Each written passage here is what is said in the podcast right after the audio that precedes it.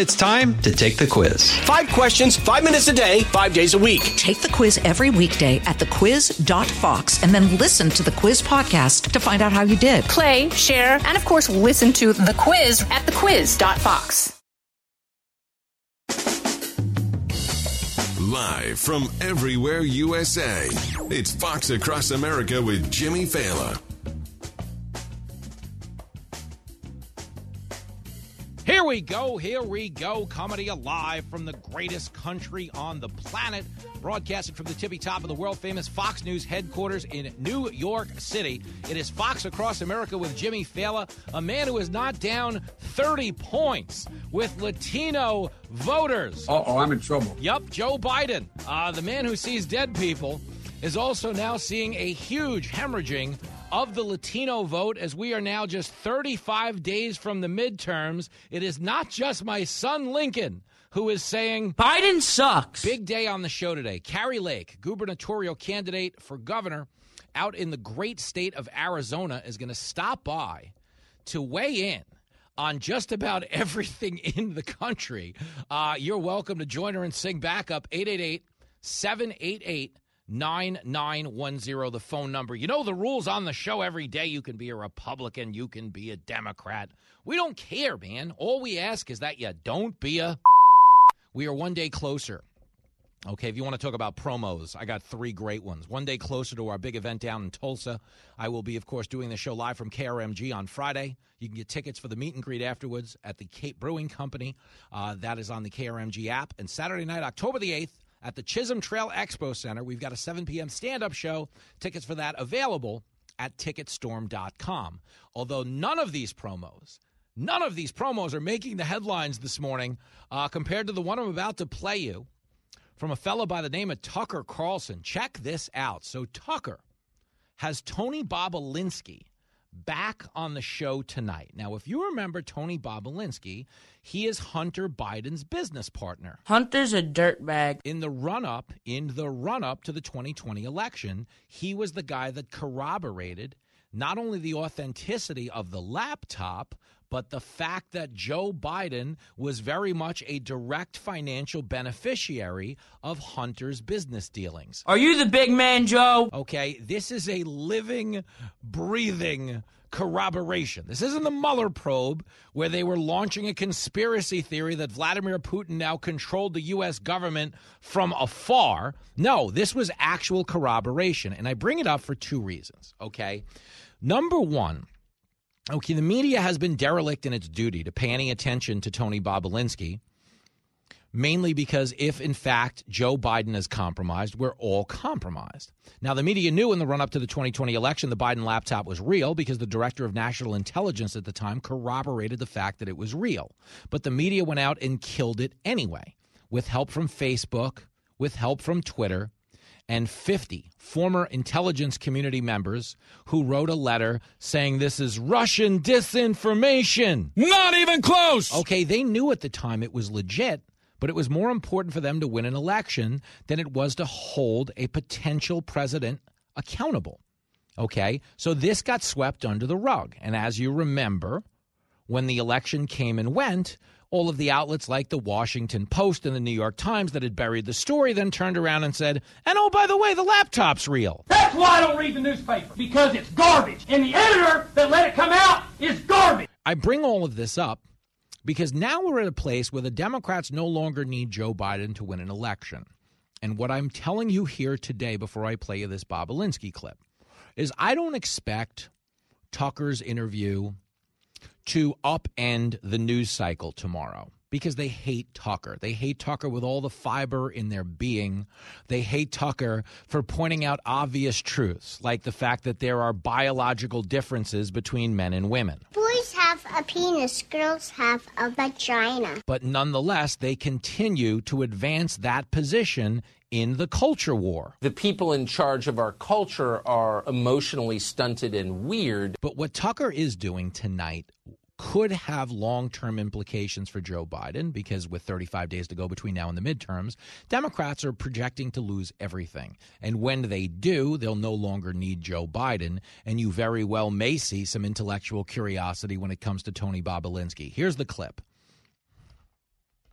So they were shafting you without your knowledge, it sounds like. Yeah, it's called fraud. Yeah. And this is, I mean, I, I don't see any other explanation for this, do you? Uh, I'm sure you can reach out to the Biden family and get Yeah, comment not, from them. They're not but, returning uh, our calls right now. um, okay, so this is just this alone seems to me enough to spur a criminal investigation by the FBI into what apparently is fraud. The FBI had the contents of the laptop. They've had it for years now. Um, has there been an FBI investigation into this, and what's the what's the outcome of it? Do you know? I- I'm not aware of them focusing on those specific facts. Everything that I've been privy or um, briefed on is they're focusing on more legacy tax stuff, FARA stuff. Um, they should be looking into that. But Hunter Biden has uh, not been indicted for this. Uh, I'm not aware of that. So you understand.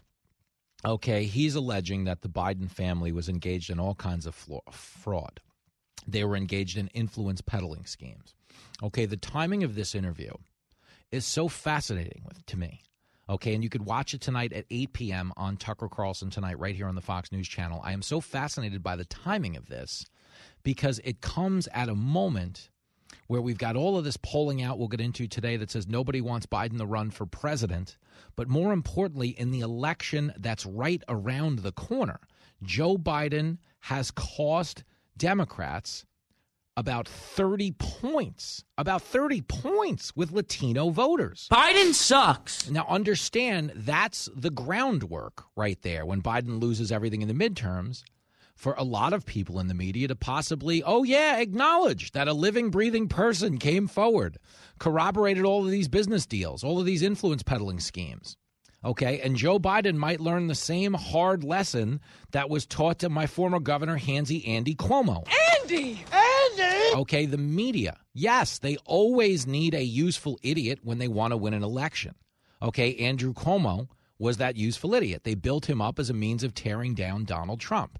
They overlooked the fact that Andrew Cuomo had signed an executive order forcing nursing homes to take in infected coronavirus patients. That's stupid. Use your common sense. Not only stupid, but potentially criminal. He gave the nursing home civil and criminal liability because he knew it was wrong at the time. But Andrew Cuomo did it. Why? Because he didn't want to work with Donald Trump in an election year on COVID. So he wanted to make it look like, well, Trump won't work with me, so I just got to do it myself.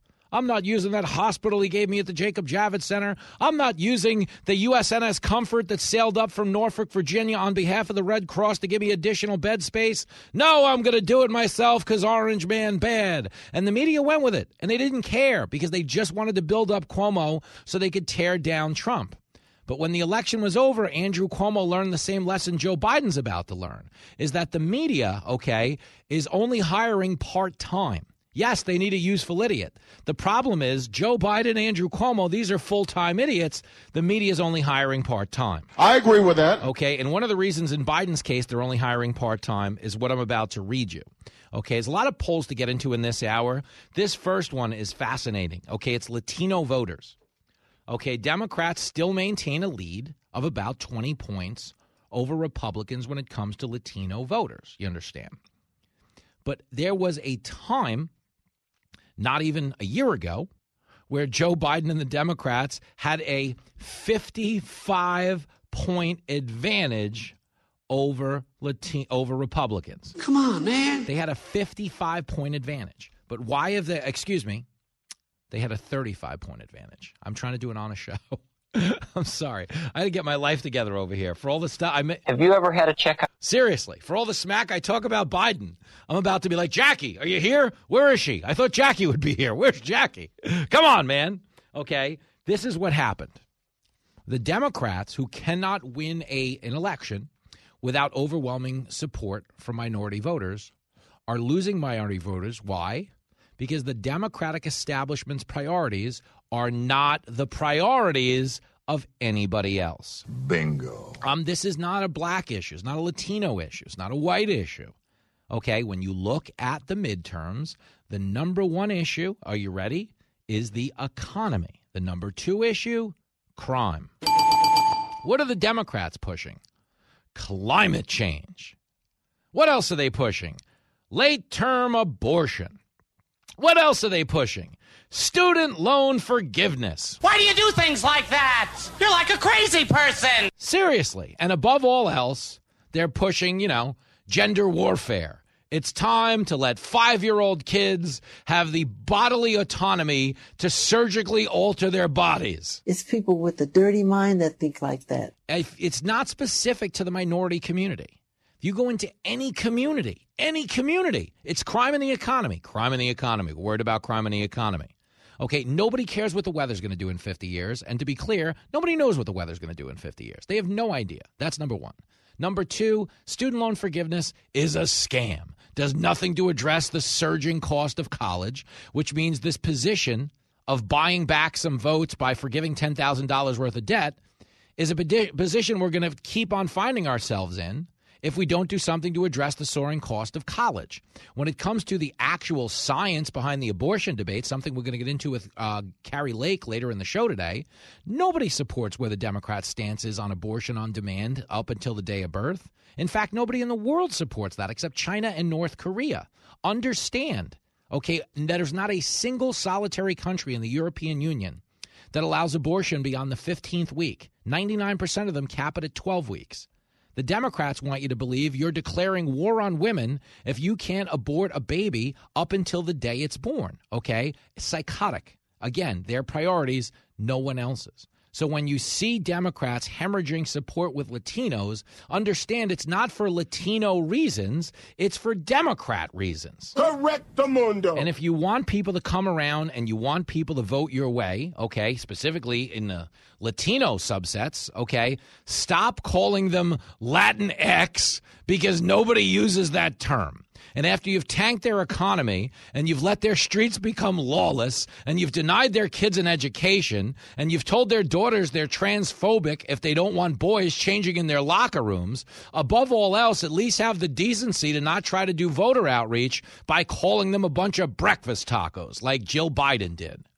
Jill Biden isn't a medical doctor, but even she knows that breakfast is your strength. So don't skip the most important meal of the day. Get down to Jill Biden's breakfast cart for a dish that's truly one of a kind. As distinct as the bodegas of the Bronx. Jill Biden's breakfast cart serves up heaping portions of political pandering that are so good they get lost in translation. She say Padre! We may use fake words like Latinx, but all of our dishes are 100% real, and every one of them is as unique as the breakfast tacos here in San Antonio. Other restaurants charge big money, but Jill Biden's breakfast cart will only cost you your dignity. And best of all, her husband Joe keeps it open 24 hours a day, just like our southern border. Mi casa, you casa. So don't overpay for breakfast ever again. Get down to Jill Biden's breakfast cart for a shameless spread that's as beautiful as the blossoms of Miami.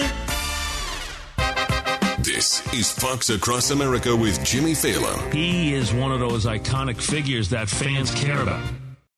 The Fox News Rundown, a contrast of perspectives you won't hear anywhere else. Your daily dose of news twice a day, featuring insight from top newsmakers, reporters, and Fox News contributors. Listen and subscribe now by going to foxnewspodcasts.com.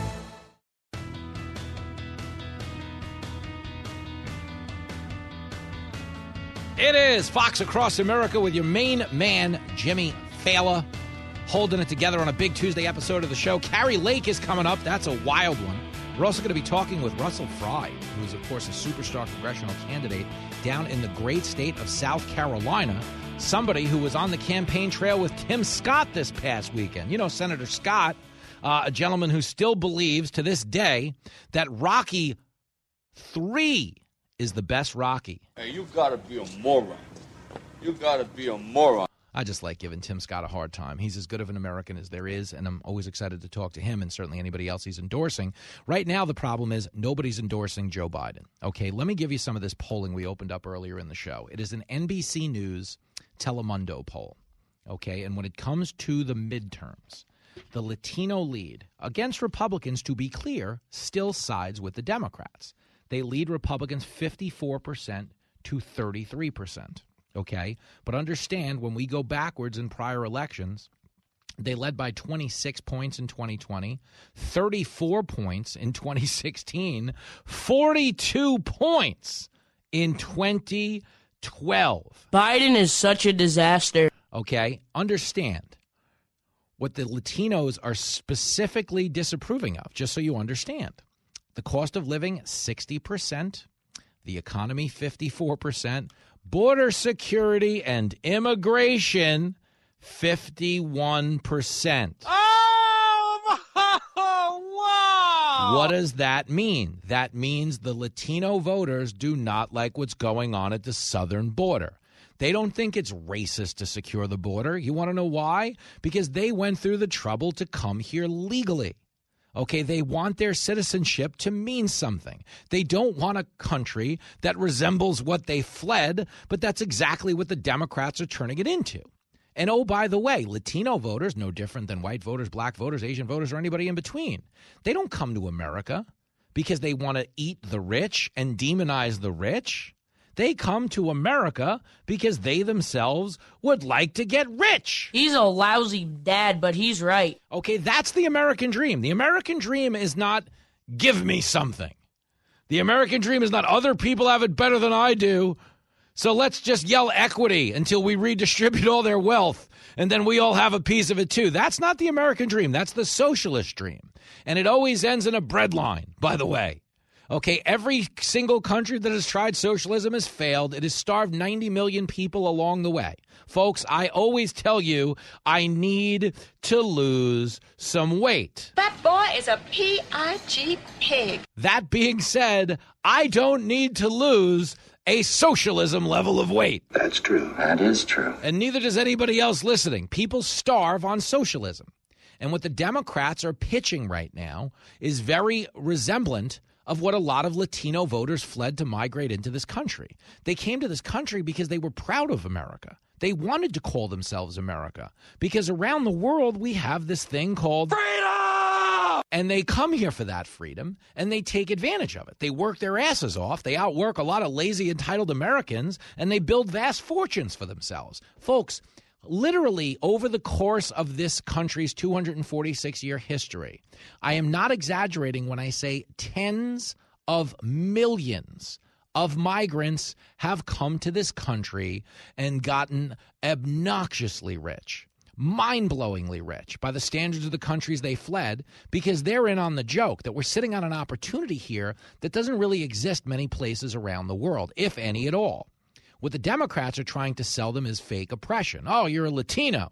They must hate you. You're a Latino. You know, not in this country. I feel for you because everybody's so bigoted. Democrats just call everyone racist so they go along with their stupid ideas. Totally. And it's hard to sell oppression to people who were actually oppressed. If you were fleeing food insecurity or corrupt governments, I mean, sadly, if you wind up in a democratic city, you're probably back to food insecurity and a corrupt government. But the point is, they know the difference between what we're billing as oppression and what happens to be real oppression. You know what else they know the difference of? A country not putting its citizens first, which is exactly what we're dealing with now, which is why when the Latinos come here and they look at the approach the Democrats are selling, it reminds them an awful lot of exactly what they fled. Welcome to the Biden administration, home to the new slogan, America Last.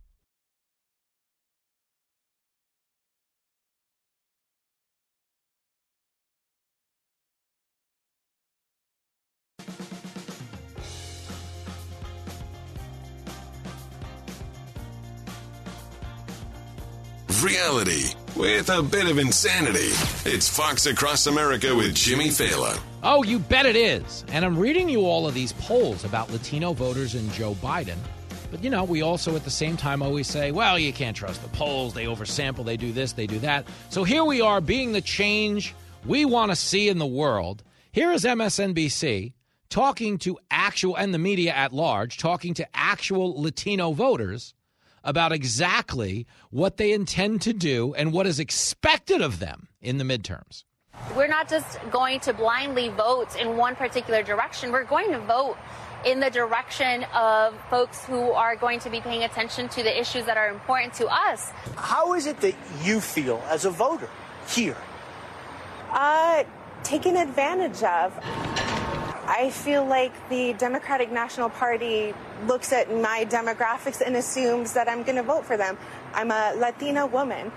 That historically has been the party's bread and butter. The top issues for Latinos was actually the cost of living. We see that prices are through the roof, and we want to know what people are going to do to help put that burden down. In conservative stronghold states like Texas, signs of a political shift among Latino voters, with more now leaning Republican. Or maybe we should just go to the, the church. We're a Democrat, and you are now a Republican. Why? Because uh, the fact that the Democratic Party has changed a lot and identif- identify more with the uh, Republican Party. What things? Well, we're for God, country, family, and hard work. What are the concerns that you have about immigration? The fact of the matter is that we, you know, we don't feel safe anymore. Wow. We're not going to sit here and listen to you bad mouth the United States of America. Did you hear that, woman? We're for God and country. Uh oh, I'm in trouble. Big trouble. because the Democrats are not selling God and country. They're saying, get God out of this completely. We don't ever want to hear his name again. That's the one religion you can persecute openly in this country. And the other thing you can persecute is the country itself. They do it again and again and again. They're selling fake oppression. I say this all the time, man. The political divide of our times, at a 20,000 foot view, is victorhood or victimhood. Victorhood, you can do it. We're the greatest country in the world. Or victimhood.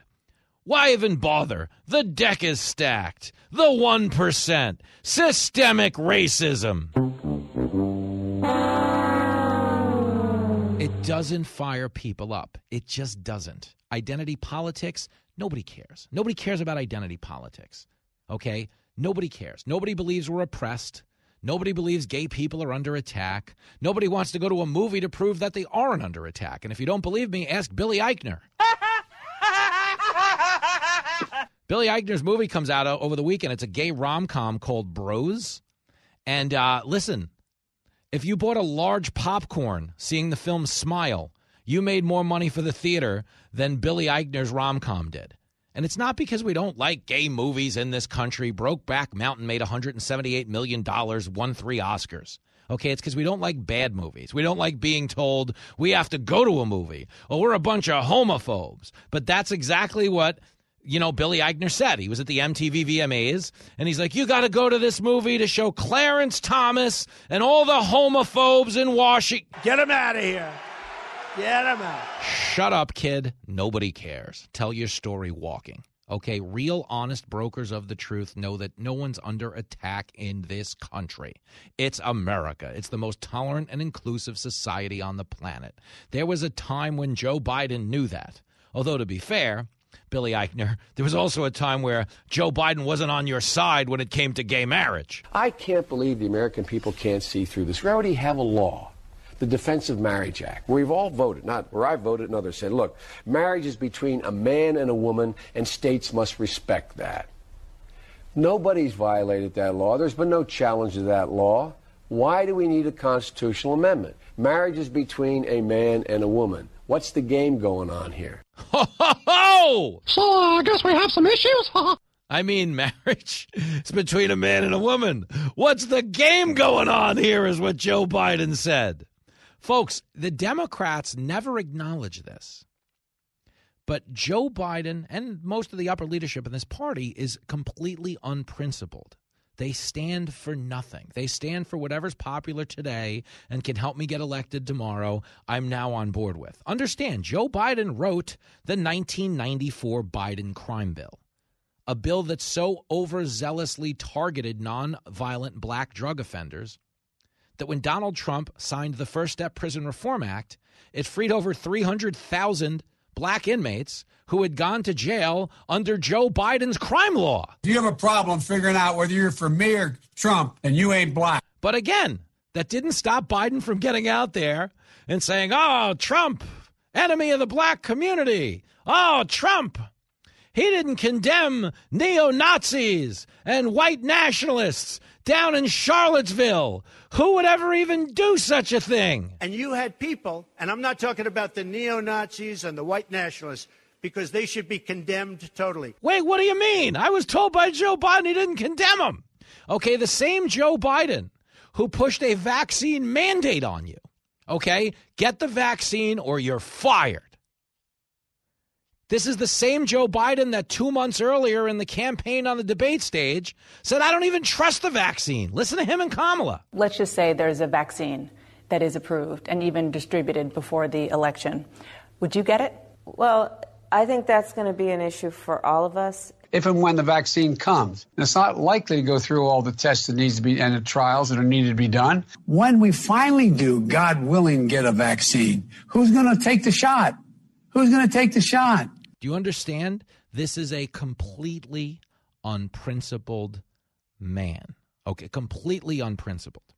And that's why he's in the position that he's in.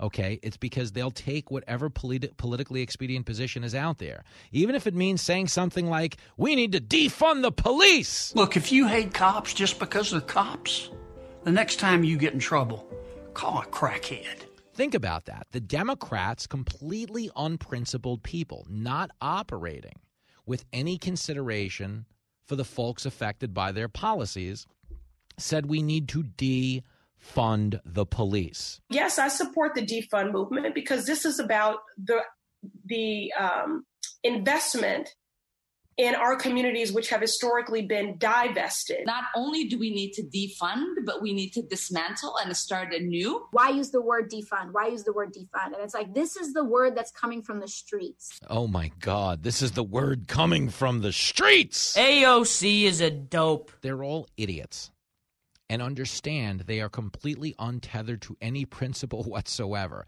Having said all of that, the Democrats have decided, according to this poll I'm about to read you, that Joe Biden is apparently even less principled than they are. Listen to this new one. Okay. Majority of Democrats, okay, do not want Joe Biden to run for election in the year 2024. I agree with that. This is an ABC News Washington Post poll. Shows just 35 of, percent of registered Democrats want Biden to run again. Okay, while 56% in this instance say he shouldn't be the party's nominee in 2024. Okay, understand, we've had incumbent presidents lose elections. Jimmy Carter lost one. George W. Bush lost one. Donald Trump lost one. Wrong. Okay, well, the fact remains he's not president right now. And none of these presidents suffered from a lack of internal support within their party. We've never seen this before. We've never seen a president okay, that's less than two years into his administration, being told by the majority of his own party, there's no reason to do this again. Like, you remember Roberto Duran, Fort Sugar Ray Leonard famously said, no más, no más, no más. They're no mossing Joe Biden right now because he's a terrible, terrible candidate in 2024. Why? Because he wasn't even a candidate in 2020. He stayed home. He didn't run. The media ran for him. And now the fact that we never did get to see the Carfax, we ordered a president through the mail, and we've got this mess who's talking to dead people. Inflation's at a 40 year high, the border's out of control, and the Democrats are pushing things like Latinx and inclusion is costing them everything. Here is Van Jones, okay, over at CNN. And make no mistake about it, we bash CNN all the time. CNN is the worst. But if we're going to do that, we should at least give them credit when they get one right. Here is Van Jones explaining exactly why the Democrats are missing the mark. Clip one. This issue around the gender binary has has has taken up way too much space uh, in the public conversation. Uh, I think that people are weary of it. I think that people having to put the she's and the this and that and the pronouns on their, their Zoom, mm. all of that stuff starts to send a signal, I think, to working class voters that, that these people are not concerned about the things that affect me every day. They're not concerned about inflation. They're not concerned about, which is not to say you can't be, care about everybody, but there's something that's out of balance. And so I think that when we start sending the cultural signal that we're more concerned about the, the, the pronoun you put on your Zoom call than we are concerned about the fact that you don't have a house or a job, I think the party's off track. They're a hundred percent. I admire your honesty. Hundred percent off track. Okay. Here's Biden. Okay, understand. This is from Friday night. Biden spoke at that, you know, big black tie fundraiser in Washington D.C. and yelled at us all about student loan forgiveness. Here's a clip I didn't play yesterday on Monday's show. Okay, here's Biden yelling and screaming about, you know, the GOP shouldn't be calling us out for our spending. Understand everybody's calling him out for his spending. You want to know why?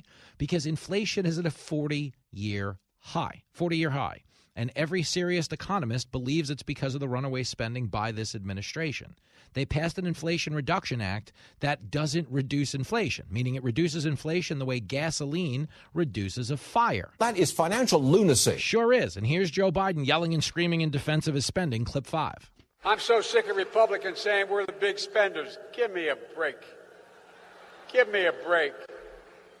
And by the way, this bill is going to reduce the deficit by another 300 billion over 10 years because we're making paying less for the drugs that are going out. Listen, let me just jump in here really quickly, okay?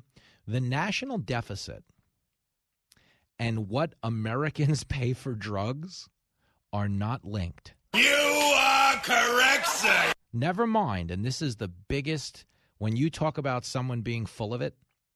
The reason insulin prices just came down again under Biden is because he let the order Trump signed sunset and go away. At which point, he then re signed it himself and is taking claim for lowering the prices. That's just how white folks will do you. No differently than when he says job creation. He hasn't created any jobs.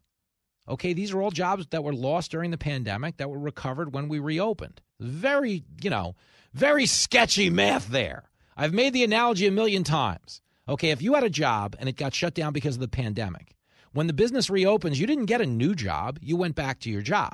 If Jenny Failla throws me out of the house because me and Lincoln spent Friday night checking out strippers, hubba hubba. When she lets us back in, we don't get to claim we got a new house. We've just been let back into the old one. Okay, and that's Biden's biggest problem is when he talks about the Inflation Reduction Act doesn't reduce inflation.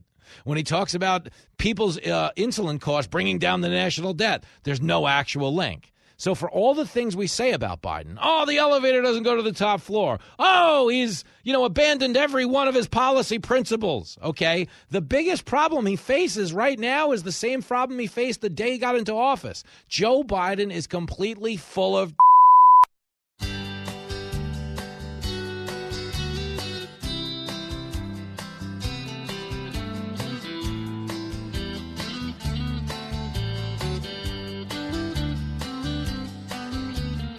White House girls send Biden to bed early because he's really old and he's senile. He makes up so much crap, the country's worried. He's lying like it's going out of style. You can't hide Joe Biden's lies. For a while, they made Psaki try. I thought by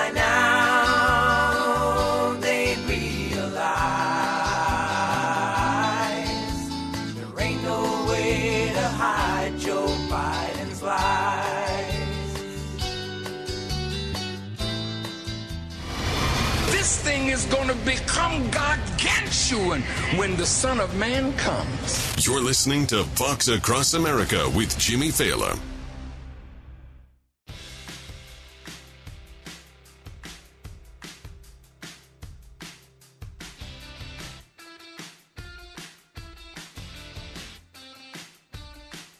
It is Fox Across America with Jimmy Failla. We were having this conversation earlier about the Democrats just being completely unprincipled. They will lie to your face. They will insult your intelligence. Okay? And and do so in a way that almost shocks the conscience. Like I can tell you this as somebody who's raised a child. There's nothing more infuriating than when you know your kid is lying to you. Hey, did you take out the garbage? Yeah, I took it out. The garbage is still sitting there right in front of you full. You didn't take it out. It's right here in the bag. No, I took it out. You're like, dude, just tell me the truth. You're you're lying to me. And like parents go crazy. Well, anyway, here is Tiffany Cross on MSNBC.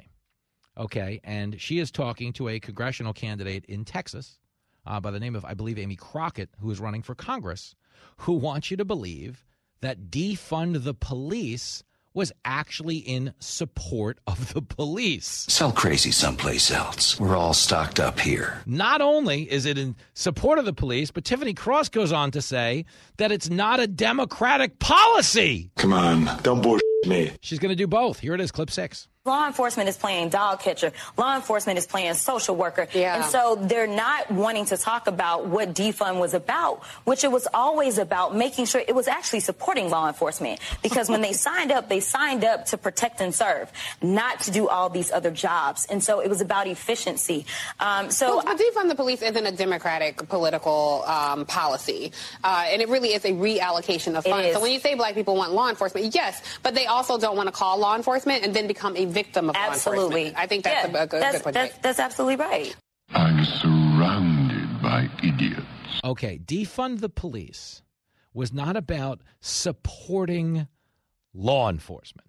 Okay, and understand, as Tiffany Cross shamefully says, defund the police isn't a democratic political policy. Okay, and then goes on to say what?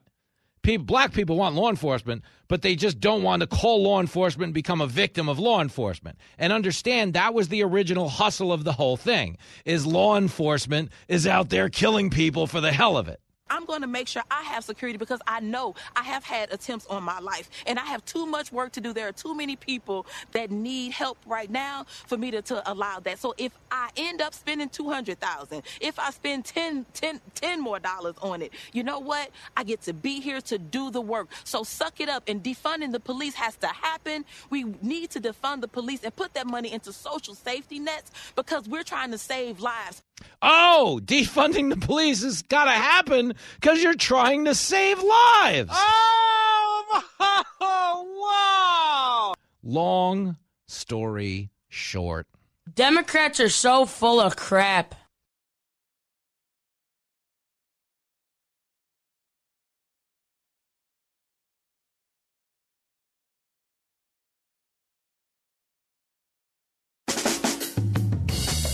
Live from everywhere USA, it's Fox Across America with Jimmy Failla.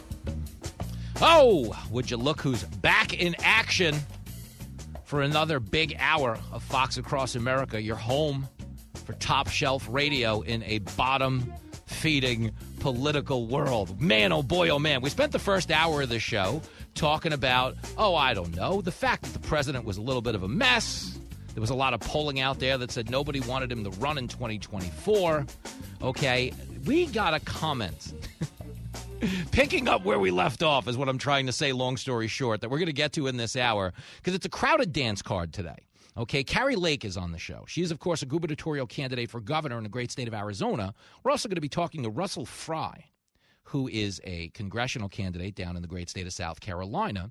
And one of the hot topics they both come up, uh, run into a lot on the trail is, you know, the election beyond this one. Why?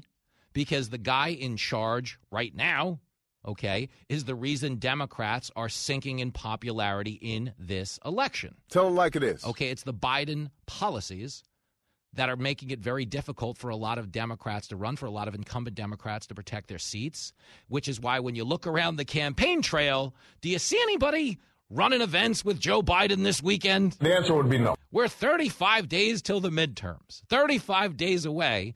Traditionally, I don't know, sitting president is a pretty potent guy to have on your side. But in this instance, yes, Kari Lake has a big rally with Trump scheduled out in Arizona this coming Saturday night. You're about to hear the greatest speech you've ever heard. But when it comes to people actually looking to campaign with Joe Biden, and to be honest with you, part of it is policy, but a lot of it is the fact that they just don't know what's going to come out of his mouth. And that a lot of these reckless, rambling statements, like the one I'm about to play you, often become the news story. Like, I'll give an example. Earlier in the, in the show, I was talking about Biden speaking uh, to FEMA. And of course, the headline there was supposed to be what? Biden giving advice on the storm, Biden giving an update on the 80 sending down the Florida. But none of that became a headline. Why? because when the speech ended and the FEMA coordinator said, Right this way, Mr. President, he walked the other way and wandered into the audience and had to go get fished out. The man is insane. He's not responsible for himself. So you got a dueling piano of negative uh, consequences for people who might potentially, you know, want to campaign with this guy. One is the policies are historically unpopular. He's polling at 39%. The other is apparently he just changed ethnicities again. Okay, Joe Biden, the guy who told us on the campaign trail he got his start at a historically black college and university, uh, who went on to say last week he went to shul more than most Jewish people in the country, apparently is now Puerto Rican. Uh, take it away. This is clip 15. I come from a little state, the little state of Delaware. It's not like the congresswoman from New York. She comes from a big state. But we have a very, in relative terms, large Puerto Rican population in Delaware relative to our population. We have the eighth largest black population in the country, and between all minorities, we have 20% of our state is minority. And so I, uh, I uh, was sort of raised uh, in the Puerto Rican community at home politically. I've lost my marbles. He says now he was raised, politically raised in the Puerto Rican community. I got to be honest with you. Okay, that's not true. This is also a guy who was busted for saying he used to be a truck driver. He's been busted eight times for telling this story about what?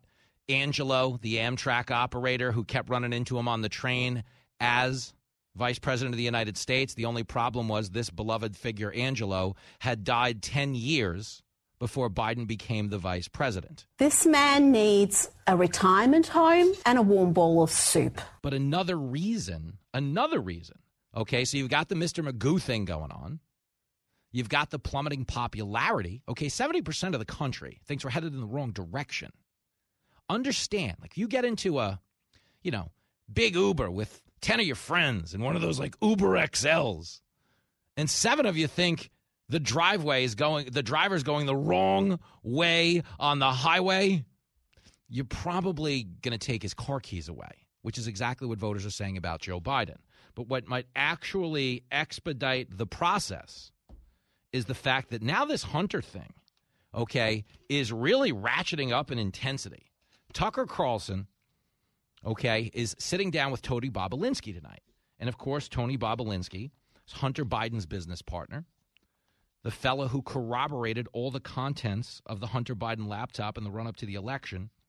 And uh, he sat back down with Tucker and he, you know, really opened up on the media and how complicit they've been in ignoring a lot of these facts. Now, the reason that is significant is it's going to get attention. Like the media can try to ignore it, okay? But they can't ignore the fact that 4 million people watch Tucker's show, okay? Sometimes 5 million people watch Tucker's show. It's like Democrats got away with ignoring the border forever. And then Ron DeSantis did what? He said, hey, you know that sanctuary city up in Martha's Vineyard that says, you know, we're a place of diversity? Let's uh, send them a couple of migrants. And that's what he did. And what did those tolerant and inclusive, diversity is our strength Democrats do? They threw him out in less than 24 hours. That's just how white folks will do you. The point is, DeSantis effectively brought attention to the story in a way that forced the media to reckon with the fact that it was going to be a liability for their own credibility if they refused to acknowledge the issue. Okay, the fact that Biden is as unpopular as he is, the fact that they're going to lose a historic level of congressional seats in the midterms means at some point, might not be today. There's 35 days till the midterms. The media really might not cover it anytime soon. Okay, but it's in the political bloodstream after tonight. It's back in the bloodstreams. The first interview with Bobulinski in two years. And you damn sure better believe a media that wants an off ramp from Biden post midterm so they can show for the next Democrat is absolutely going to start kicking the tires on this story. oh, I'm in trouble. Here is Tony Bobulinski calling them out. This is an excerpt from his sit down with Tucker tonight. It is clip 26. I've had a variety of people reach out to me, but nobody that was willing to actually go through a detailed interview of the facts. And, um, you know, Jake Tapper, I guess well respected by many people at CNN. Um, you know, I appeal to him and Chris Licht. I'll come for an interview. We'll spend an hour. You can be as aggressive as you want to be with me. You can call me a liar. You can, you know, attack the facts. The good news is it's just not my word against the Bidens. I have thousands of documents, text messages, WhatsApp conversations, recordings of the sitting president of the United States in his own voice, and uh, I'd love to have that debate. So. And you offered that? Uh, I'm available. Yeah, I, I, mean, I've said, well, I've had people reach out to me, and I've said, you know, listen, what's the, uh, you know, they just want something. They want something for a news cycle or this going, and um, so uh, uh, I have not um, done that. I've been laying low. Um, but uh, I'm offering that now. Uh, you know. So you would go on CNN and speak at yeah. whatever length they'd like I would, about uh, your go experience. on Jake Tapper tonight. Wow, wow, and I would love to see him go on Jake Tapper tonight. Sit down with a member of the media who, oh by the way, covered up the Hunter Biden laptop story and refused to report on it in the run up to the election. That was a hot mess inside a dumpster fire, inside a train wreck. Is what it was. It was election interference. I want to be very clear, man.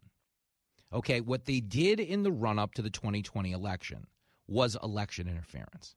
Okay, when you understand that the director of national intelligence knew this laptop was real, meaning the FBI also knew the laptop was real, and they refused to let it get out there. They literally went to Facebook, as Mark Zuckerberg is on record as saying, and said, Hey, we have some Russian disinformation coming down the pipeline. Do us a favor, turn down the throttle on this story. He admitted that.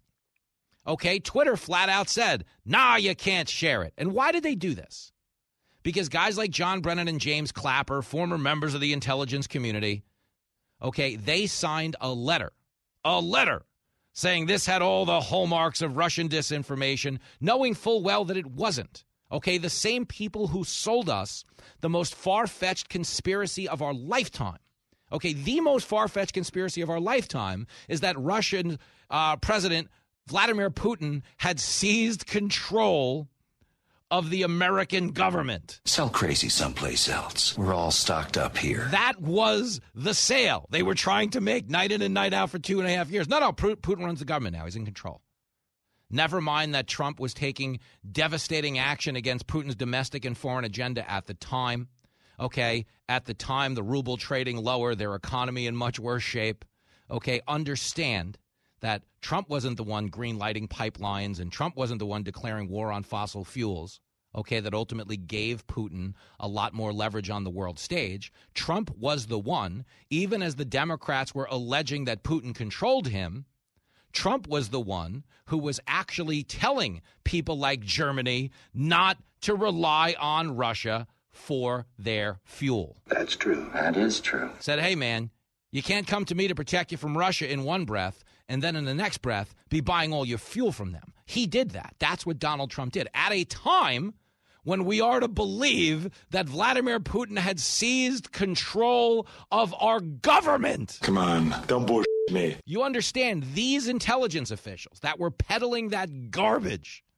No, you don't understand. Putin's in charge of the government because he's got a video of Trump with a couple of hookers. Hubba, hubba. Okay, the point is he didn't have control. It's the most far fetched. It's the stupidest thing you've ever heard. It's like an Austin Powers movie. No, you don't understand. Dr. Evil's in control of America now. You shut your mouth, you bastard. But they didn't shut up. Even after the probe came and went, and it was clear that the Mueller probe had nothing to do with Robert Mueller, he didn't know what was going on. The guy was a mess.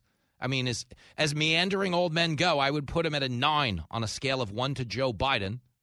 But the point is, the people who sold you that farce then turned around and were able to use, I'm using air quotes, their credibility to get the media to kill off a Hunter Biden laptop story that this man, Tony Bobulinski, is on the record as corroborating. Hey, I've got the records. I've got the emails. I've got the recording. I've got the voicemails. Okay. I've got the banking information.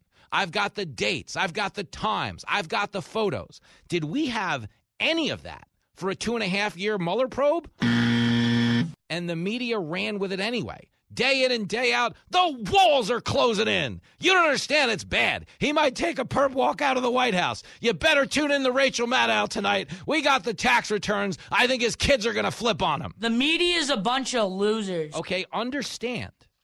If you're listening to me and you're like, ah, oh, this guy's nuts. You know, you've never heard the show before and you just assume that the real host is tied up in a corner and some ranting lunatic got his hands on the microphone. I want you to understand if you disagree with what I'm saying to you right now, you are not my enemy. I don't, I'm, you, you, you know, you wouldn't be shouted down if you called in and disagree. I don't care. That's not the kind of show I do. I'm not an activist. I am your fellow American who cares about what's going on in this country. And right now, the country is getting run into the ground. One of the reasons is because we have an incompetent at best president who might be compromised at worst. Okay. I don't know that he is, but I do know that his son has sold a lot of influence to a lot of governments around the world who happen to be our adversaries on the main stage. Okay. And I happen to know that we're sending a lot of money to those countries right now. And to be clear, no one's been able to explain to me why, nor has anybody been able to tell me where this money is actually going. That's not right. Like every other day, we're sending another billion dollars to Ukraine. Okay, we're into them for $40 billion right now. And again, I wish them no ill will, but it is the country considered the most corrupt country in the world. The most. Okay, and we're sending them $40 billion. I feel like we're within our rights to want to see some itemized receipts for where this money is going. Okay, but we don't see receipts. Okay, nor do we really see the fact that Hunter Biden was doing what in Ukraine at a time when his dad was the sitting vice president and they were trying to negotiate an energy deal with our country. A Ukrainian power company throws him on the board, despite the fact that Amish people know more about electricity than Hunter Biden. Believe me, he's only getting that gig because of his proximity to the vice president. No one's sitting around at a board meeting and the other side of the world going, well, you know what we need on the board to get this thing moving? We need somebody who was kicked out of the Chateau Marmont for doing too much drugs. You know the hotel where Belushi overdosed? We've got a guy that was actually thrown out of there for drug use. That's how carried away it got. I think he'd be good on the board. Everybody would be looking at the guy like, yo. Have you ever had a check? And then they'd throw him out of the board meeting. But in this instance, they didn't throw him out of the board meeting. Why? Because his dad was the vice president of the United States. Did he sell influence? I don't know.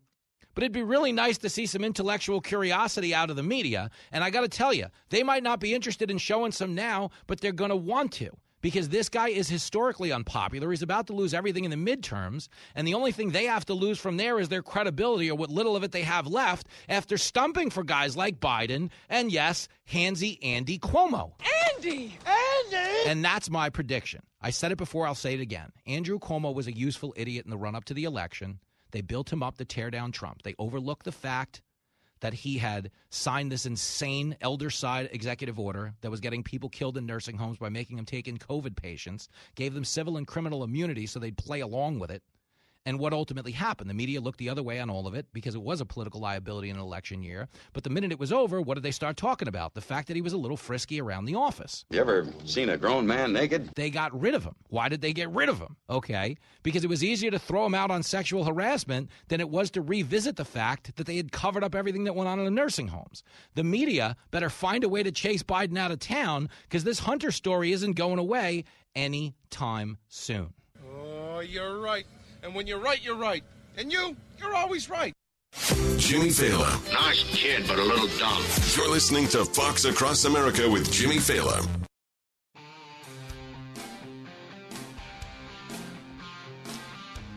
Oh boy, it is Fox Across America with Jimmy Failla. Talking about Biden, talking about this Hunter Biden mess. Man, oh boy, oh man. Such a dumb time to be an American. It really is. Like, if you're listening to the show for the first time, uh, you got to know. Like, what I'm trying to do every day when we cover the news is give you like a sober assessment of what's going on. Like you're allowed to disagree with me. I don't care. I'm not trying to run our democracy. I'm not an activist. I'm a talk show host. But as somebody who like objectively just watches the country right now, it's just it's all so dumb. It really is. Like the issues we're debating in the run up to the election, we're going to get into this with Kari Lake in a little while. As the left is yelling about, you know, climate change, which I got to be honest with you, nobody cares. Nobody cares about climate change. They don't. They don't care. Uh, it is such a white privilege issue. If you're rich enough and elitist enough to have the luxury of concerning yourself with what the weather's going to do in 50 years, God love you. You're doing a lot better than most of us. Okay, but the honest answer to who is pushing climate change nine times out of 10 is people who are so rich they're using other people as furniture. Okay, they're that loaded. The you know the Leonardo DiCaprio's of the world, the Harrison Fords of the world, the John Kerrys of the world, flying around in private jets, the Prince Harrys of the world. Do you want to know why? Because decent people who are that successful, decent people, they do feel some level of guilt. I've told you this before on the show. Uh, I am the furthest thing from a rich person, but as a guy who used to be a cab driver, you would imagine that I feel very fortunate right now to be living this life in the media, on the radio, and on TV. So much so that I feel a sense of guilt all the time. And I tip cab drivers to the point that they think I'm romantically interested in them. They're like, wow, this, this Fox guy, he's kind of checking me out. I don't know what's going on here. And I'm like, no, I just feel bad. Uh, but there's like a line. There's like a line of cabbies outside the house right now with like a bottle of wine thinking we're going to go see the new Billy Eichner film. Uh, here's a news flash. We'd be the only two in the theater, fellas. Uh, but bottom line is this okay? People who got really rich feel some guilt about the fact that a lot of them play, uh, get paid to fly pretend spaceships for a living. so they're out there trying to save the world in real life as a result. But are they actually changing any of their own lifestyles to do it? No, they're telling you to make all the sacrifices, and that's the scam. Democrats are so full of crap.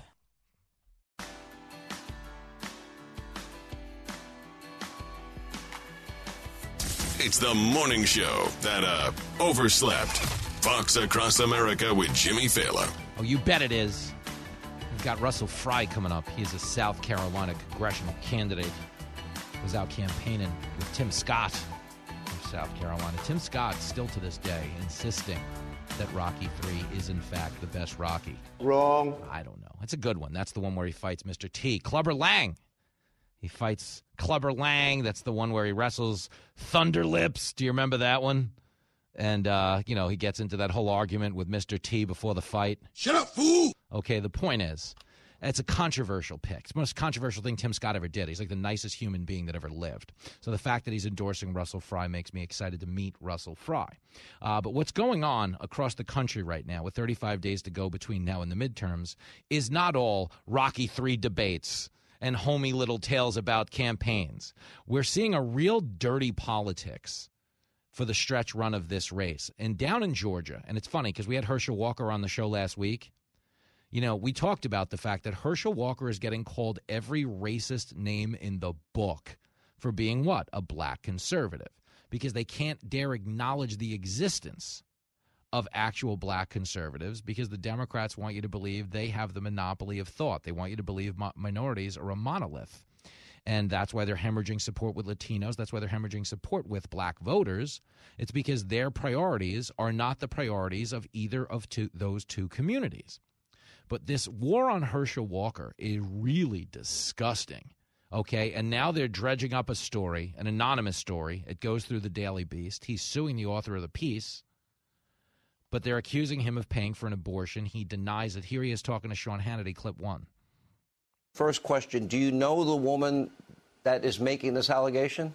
I have no no idea, but it is a flat out lie. And uh, and now you know how important this seat is. This seat is very important. That they'll do anything to win this seat, lie, because they want to make it by everything else except what the true problems that we have in this country is. This inflation, the border wide open, crime. They don't want to talk about that, so they're making up lies now because they need this Georgia seat. Well, that's true. They do need the seat, and they have established that nothing is beneath them when it comes to slandering black conservatives. They remember they called Tim Scott Uncle Tim on Twitter and they let it trend for 11 hours after he gave a rebuttal to the State of the Union address. But the big allegation here is what? That Herschel Walker might have paid for an abortion.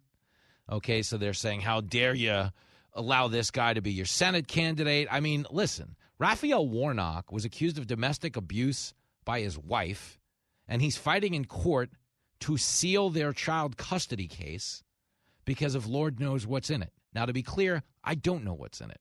You know what else I don't know? Whether or not Herschel Walker paid to get an abortion. Okay. I don't know where he w- was in life. I don't know what the stakes were. I'm not here to judge one way or the other on the overall character of being, because if we've learned anything from politics in the last few years, is that nobody, nobody in office is perfect. Okay. I'm not here, okay, to elect a preacher. I just need people that will advance the right policies. Like the fact that Herschel Walker is willing to acknowledge crime is a out of control problem for all communities. Okay, that he's here to say we need more police, that he's here to say we need to secure the border, that he's here to say we need to get inflation under control, it makes him a better choice if I'm living in Georgia than the guy who isn't supporting any of that with his party platform. Okay, they're pushing abortion up until day of birth, climate change, and infinite genders. There are no more biological differences between men and women. Boys have a penis, girls have a vagina. A lot of people know that. But again, the Democrats, this is like what they consider an October surprise. I got to be honest, man. And I'm just telling you, it's so reflective of how out of touch political strategists are with people on the ground. Political strategists take polls over the phone. Okay, they hang out in their focus group and they use terms like equity and inclusion and all these other dumb things that make it sound like they're doing something for communities of color. But they don't actually get out there and talk to them. Because if they did get out there and talk to them, they would never be mentioning climate change and gender and all of this late term abortion because it's not something anybody's prioritizing right now. Okay, if you can't pay for goods, if you're scared of getting mugged on the way to the store when you do go, the last thing you care about is any of this crap. So when they try to make this some kind of a referendum, is oh maybe he's taking a hypocritical stance on abortion. Ho ho! I really, I just, I don't think it's going to change anybody's vote, but I do think they're going to continue to take this approach because they don't have a deliverable. Okay, there's no policy the Democrats can point to and say, hey, minority voters, this made you more money. Hey, this made you safer. Hey, this got your kids an education. Democrats were the ones who shut down schools. The, while they were yelling about equity and inclusion and canceling Aunt Jemima and telling us all the cops were racist, what were the Democrats doing to black children? Denying them an education in inner cities. Okay, because the teachers union is the most powerful lobbyist group in the Democratic Party, they were able to successfully persuade Democrats. Understand, kids went, some of them, a full year and a half without getting back into a classroom. And now this isn't specific to any race, any gender, any community. Okay, we know across the board that if kids aren't in the classroom, they're learning a lot less. I love the poorly educated. But understand, okay, the American Academy of Pediatrics in the summer of 2020, in the run up to the election, said, hey, we got to put the kids back into school. Okay, they're safer in school, thankfully, by the grace of God. They have low rates when it comes to COVID infection. They have infinitesimally low rates when it comes to the mortality rate from COVID, less than 0.01%. And again, thank God, that's a good thing. I don't want to be cavalier with our children. But we were denying kids the right to go to school, which you understand affects them on a multitude of levels. One, okay, humans are social creatures. We need to be out, we need to be doing something. So locking a lot of kids up did what to them? It raised the rates of depression, raised the rates of anxiety, raised the rates of suicide by 300% for teenagers between the ages of 13 and 18. Okay, then you talk about kids that might come from an abusive household. It's a lot harder to diagnose a kid over Zoom when he's one of 30 thumbnails on a screen than it is if you're talking to him face to face every day and seeing the mood shifts and heaven forbid the physical alterations to the kid's appearance Okay, teachers, kids were denied that window of diagnosis. And then, yes, you compound that with the lack of learning. And you realize all of this happened over politics, man. Politics. The American Academy of Pediatrics said, we got to open up. Trump said, we got to open up. We can't live in fear. And what did the Democrats say? Hell no!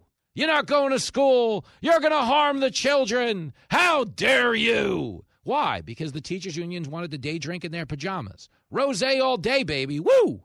And they told you what? You know, equity and level the playing field, and we've got to help the black community while all the inner city schools were shut down, some of them for a year and a half. So I got to be honest with you. I don't know what Herschel Walker did with an abortion. I've met him, I've hung out with him. I love him. He was great. Okay. I don't know that my opinion of him as a Senate candidate would change based on what he's fighting for down in Georgia. Because if there's one thing you've learned from following the Herschel Walker story, it's that he's as good of a fighter as anybody out there. Okay. He was an illiterate fat kid growing up. Okay. He taught himself by speaking in front of a mirror how to beat his stutter. He then began a regiment of 5,000 push ups and 5,000 sit ups a day. What the hell did you just say? And became Herschel Walker, which, by the way, is as good of an American story as there is. poor black kid from a tiny Georgia town with no money, next to no education, a speech impediment, he's out of shape, okay, takes the time and the commitment to turn himself into the greatest college football running back of all time. I mean, if you want to tell me Bo Jackson, fine. I can't count Reggie Bush. He was making too much money under the table while he was shacking up with the Kardashians in between games. Oh, yes. I've read about that in the Bible. But the point is, Herschel Walker, as good of a guy as I know, as good of a fighter as you've ever seen, okay, I'd rather have him representing my interest in Washington. I'm far more likely to believe he's going to take the fight to special interest groups than a guy like Warnock, who's just a rubber stamp for the go along to get along DC establishment politicians. So maybe there is some hypocrisy. I don't have an answer. There's hypocrisy on every side of every issue, unfortunately, in this day and age. Okay. But the bottom line is the Democrats are going into this position slandering Herschel Walker as a father okay, slandering Herschel Walker for his positions on children when they have harmed more children in the last two years living, and let's be honest, because of their support of abortion, children who didn't even get to live. So if it really comes down to a decision on who's best for our children, I'm going to go for the guy that fights to keep the schools open from the guys that are fighting to keep them closed. I'm going to go for the guy who's fighting to be pro life and to limit access to abortion over the guy who's saying we should be doing it up to the day they're born. He's a lousy dad, but he's right. Jimmy Failla. He's got great charisma. Yeah. He's always dressed fantastic. He has what I call it. This is Fox Across America with Jimmy Failla.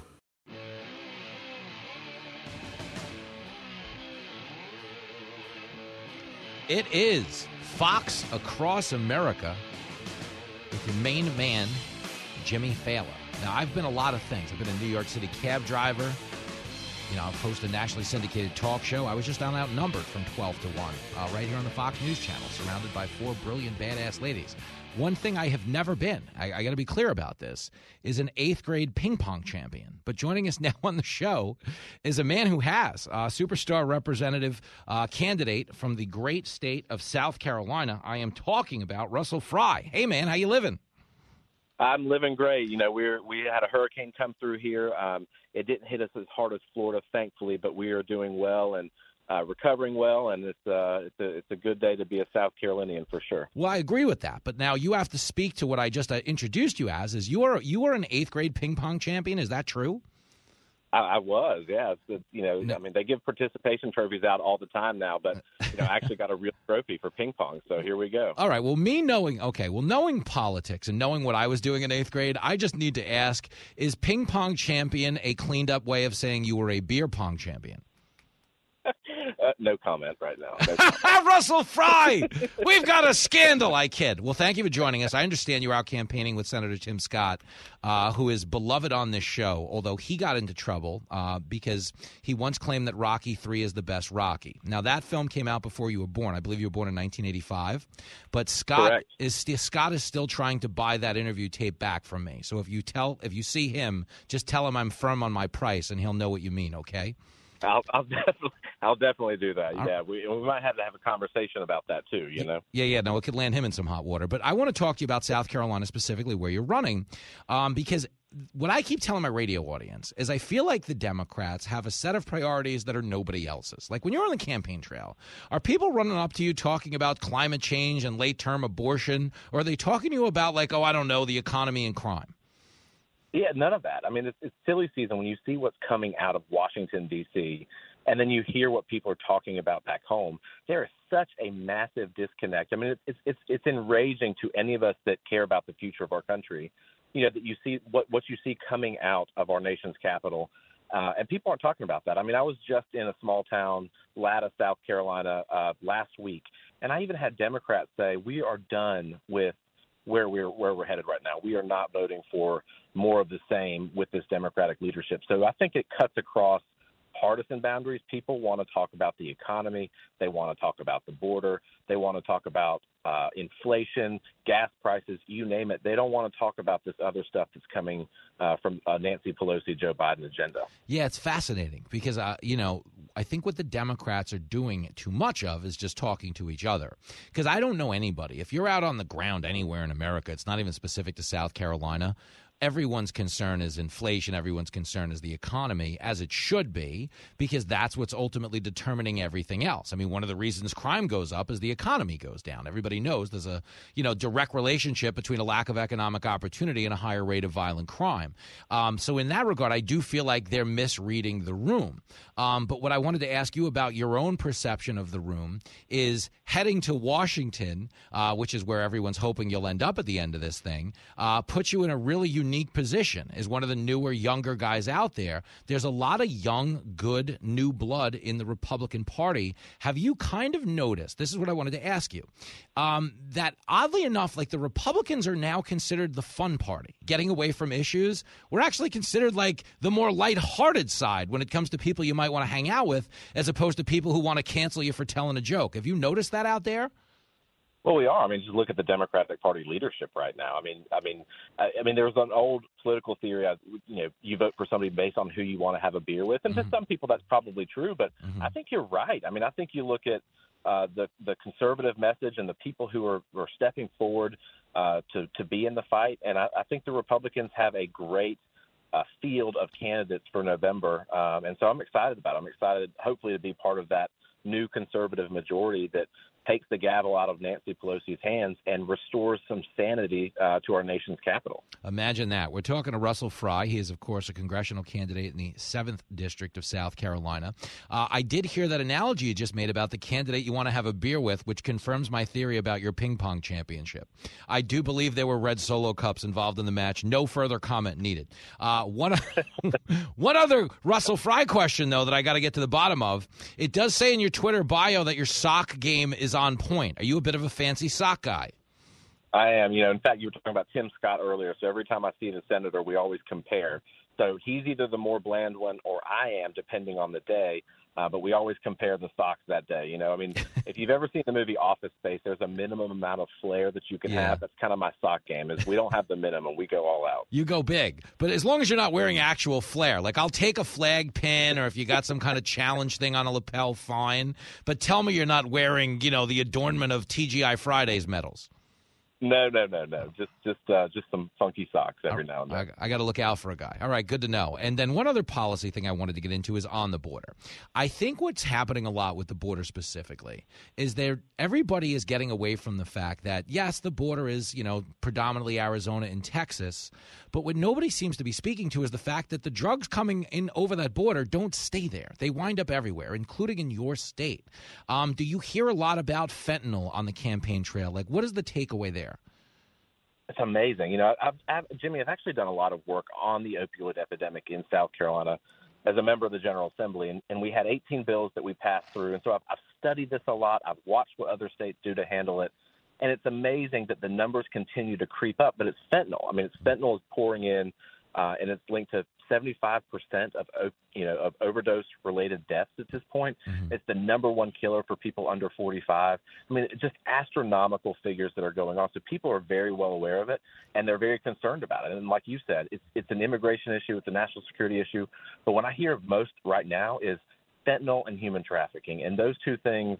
Uh, are a direct result of a Biden administration that doesn't even go to the border. They just pretend that it doesn't exist. And, you know, we can continue in South Carolina or other states and local governments can continue to throw money at this and try to get people rehabilitated and try to uh, make sure that we're we're uh, messaging you know the dangers of fentanyl, but it is like catching water in a bucket of a leaky roof rather than fixing the roof. We need to fix the roof. We need to fix the border. And when people do that, you're going to start to see a very drastic drop in these these deaths that are coming into our country from illicitly manufactured fentanyl coming from China. Listen, I will drink to that, Russell Fry. Let's hope you and your fancy socks make it all the way to Washington. I'll come back soon. Yes, sir. Appreciate it, Jimmy. Good stuff. Always, uh, always a pleasure. You too, my man. Have a great day. There he goes, the legendary Russell Fry your GOP candidate in the 7th Congressional District of South Carolina. Get out and vote. This country's a mess. Live from everywhere USA, it's Fox Across America with Jimmy Failla. Oh, yes, it sure is. And we are getting ready for just an absolute embarrassment of radio riches in this hour of Fox Across America. Kari Lake is going to be here. She is, of course, the Republican nominee for governor in the great state of Arizona, out in the 602. And uh, she is going to stop by to separate fact from fiction, is what I would say in this hour. Because when it comes to the Kari Lake candidacy, you really get two takes. It's like you watch the videos. I played you a clip yesterday where she just gutted a reporter for trying to, pers- you know, create the perception that pro-life women are the radicals on the, the abortion argument. Okay, and you're like, wow, what a tactful, factual, incisive takedown of this reporter in the line of questioning. But then you go on the Twitter and it's like, oh no, she was literally married to Hitler. Like, no, you don't understand. Like, she's gonna round us all up and we're all gonna die if she gets elected. And that they're crazy. They really are. And uh, to be honest with you, what I always have a hard time doing is figuring out the difference between like what people on the left actually believe and what they're actually just flat out selling in an attempt to win over some votes. Like Democrats know that cops aren't racist. Democrats know that uh, in no world would we be safer with less cops on the street. They all know that. Maybe with the exception of Cori Bush. You know, I've been playing you her clips for a while about how she was the one yelling to defund the police and then she got caught spending $300,000 on a private police detail for her own protection after the fact.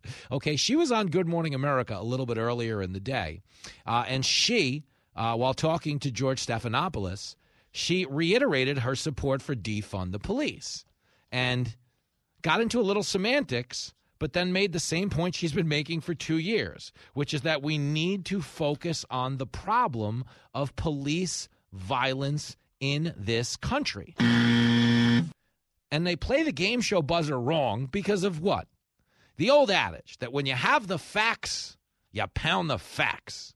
When you got nothing, you pound the table. Bingo. Democrats have been pounding the table on violent police for two years. So much so that major municipalities like New York and Los Angeles, Chicago, Milwaukee actually cut police budgets by billions of dollars. That's stupid. Use your common sense. And the ensuing spike in violent crime, of course, actually wound up hurting the minority community the most.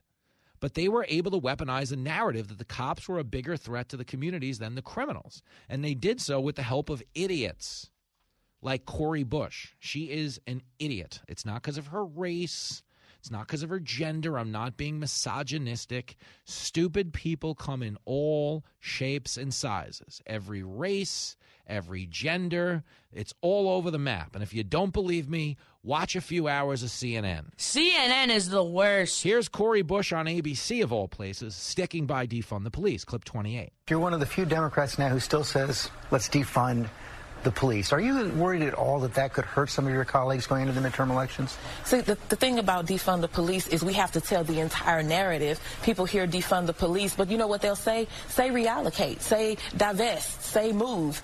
Uh, but it's still the same thing. We can't get caught up on the words we people spend more time focusing on the word defund than they spend on caring and addressing the problem of police violence. What would you do with a brain if you had one? People spend more time on words than they do on the problem of police violence. Can you imagine being that stupid? Hey, let's just jump in here for a second because, you know, we don't want to talk about words. We want to focus on the problem of police violence. That's what Cori Bush said. Let's focus on the problem of police violence. Our murder rate, illegal killings in this country is at a 35 year high. Were any of those murders committed by cops? The answer would be no. Zero. Okay, do you understand? This is why I say stupid people. Everybody wants bad cops held accountable. Okay, when we watched the George Floyd video, Derek Chauvin, everybody said, no, you can't do that. That's horrific. Oh my God, that guy should die in a prison. Okay, where we drew a fork in the road with Democrats is they obviously couldn't get any value out of that consensus. Saying, let justice run its course, let this guy be held accountable by the system, that wasn't enough for them. Okay, to be clear, the system worked. Derek Chauvin's going to go to jail for life as he should. Can't kneel on the guy's neck for eight and a half minutes. Okay, cops tell you that. Come on, man. Don't be silly. That being said, we didn't agree with the idea that George Floyd, a junkie who once pulled a knife on a pregnant woman, should be treated as some type of a martyr or a saint or be plastered on murals all over the country as some type of an inspirational figure for children. Okay, what's the message? Resist arrest. You might get famous someday. Not in the best set of circumstances, but famous nonetheless. These shouldn't be our heroes. Okay, what we didn't agree with, bigger than that though, was the Democratic argument in an election year that it wasn't cops that knelt on George Floyd's neck. It was all of us. America knelt on his neck because we're systemically racist as a country. That is a fact check false. Dude, the vast, vast, vast majority of this country is so far past race in the integrated year of 2022, the wildly integrated year of 2022. Racism is a byproduct of ignorance. People hate things that they don't know about. They fear them because they're not sure of them. They have questions. They have, you know, to be honest with you, illogical concerns. okay, yes, I don't doubt that there are, you know, one one millionth of the population out there filled with stupid people who are actually racist. Okay, but the vast, vast, vast majority of this country is so cross pollinated in terms of the workplace, in terms of our politics, in terms of our entertainment okay, sports, movies, anything in between. There's no place in polite society where you can keep your job if you say, I don't like people X, people Y. You can't do it. Okay, if you were a driver for Domino's and you posted a TikTok video saying, I don't like these people, you get doxxed, they leak your address within an hour, and you get fired immediately. He knows what he's talking about. Nowhere in society is anyone tolerating racism. Okay, it's not a thing. Again, are there ignorant people out there? Of course there are. But this idea that the cops are those people, I mean, dude. Come on, don't bullshit me. When cops respond to the scene of a crime, the cops see crime in progress. A good example of that would be out in Kenosha, Kenosha, Wisconsin, where Jacob Blake, a black man, had pulled a knife on a black woman who happened to have an order of protection against him. He attempted to then abduct their black child. Okay, after sexually assaulting the mom at knife point in front of the kid, cops arrive on the scene.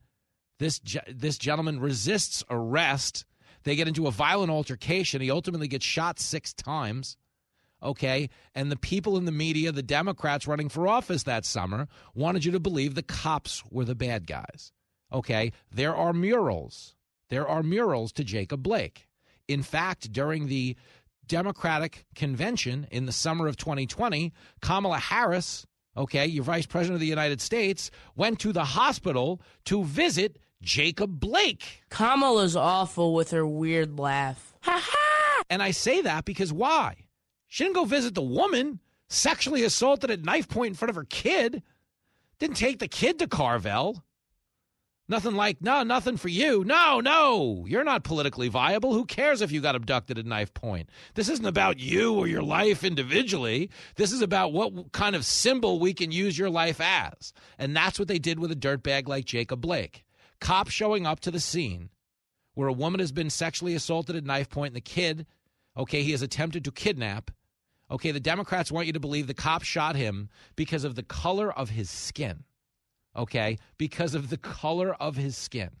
Nah, it wasn't the knife, wasn't the woman, wasn't the kid. No, that's not why cops shoot. Do you understand how stupid that is? How hyper reductive and intellectually lazy that is? And I'll be the first guy to admit, okay, that cops have had very problematic relationships with minority communities over the years. And to be honest with you, cops have been on the wrong side of a lot of things. Okay, I'm not out here telling you they're throwing a perfect game.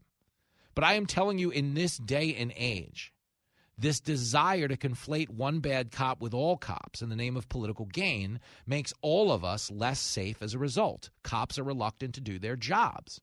Okay? A lot of cops are retiring early from those jobs. They're having a hard time recruiting for those jobs. Why? Because you go up to a crime scene, you save a woman's life, and you get called a racist. Okay? You get told, oh, you only of the color of his skin. As if there's any color of skin where the cops show up where a woman is being sexually assaulted at knife point and be like, "Oh, oh, I, I didn't realize you're you know you're a white guy." Okay, well you finish up, uh, take the back roads. We don't want to see you out here. If you're hungry, there's a Wendy's down the road. That's not going on. Do you understand? Cops don't fight race, cops fight crime. Okay. But people like Cori Bush, who reduce it to issues of race, are harming their own communities. That's why I say she's stupid. She is weapons grade stupid. That's true. That is true. Okay. There's so much stupidity right now in our politics when it comes to words. She said, I don't want to focus on words, but that's what the Democrats do. Everyone's an extremist. Oh, you're a Republican extremist. This Kari Lake gal out in Arizona, she's pro life. Arizona has restrictive abortion laws. What kind of extremist would want babies to live? And, like, are you listening to yourself? Because I got to be honest with you.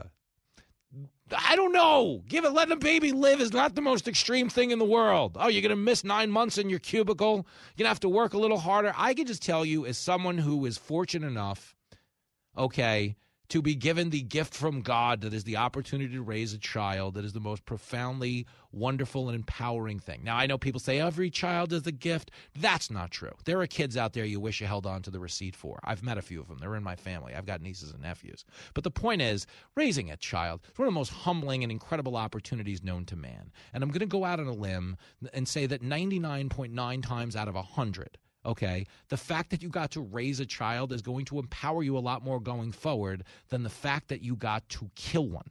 What can I tell you, kid? You're right. When you're right, you're right. You're right. Which is why when Kari Lake was addressed by a reporter, Kari Lake, she's an extremist. What do you mean pro life? This is a war on women. You know, no one ever brings up the women in the womb that are actually getting killed by abortion. I think he's got a point. Okay, seriously. There's a, I, I got to be honest with you. It's it's a war. Letting them live is not nearly the act of war that not letting them live is. Here is Kari Lake, the extremist. Okay, clapping back on a reporter. Clip 24. Abortion is effectively banned in the state right now. Tell me, do you is that something that you support? I support saving as many lives as possible. And what I really want to know, and I've been waiting, I tune into you guys all the time. I want to know where Katie Hobbs stands, but ne- I never hear you guys ask her that. I'm pro life. My plan would be that every woman who walks into an abortion clinic know that there are options out there. They don't have to choose that. There's families who would love to adopt a baby, and right now, the way it's been going, they go in and they, they only have one option. That's it. Nobody tells them that there's other options. We want to help our women. If they're afraid, we want to help them. We want to give women health care, and I want to help people. But I really challenge you, and I'm, I'm happy to get back to you on this when you find out where Katie Hobbs stands, because let me tell you where she stands. She supports abortion right up until birth and after you. birth. That's right. She supports if a baby survives a botched abortion, that that baby die on a cold metal tray. True. And none of you ever try to get her to talk about her stance. So get back to me after you do.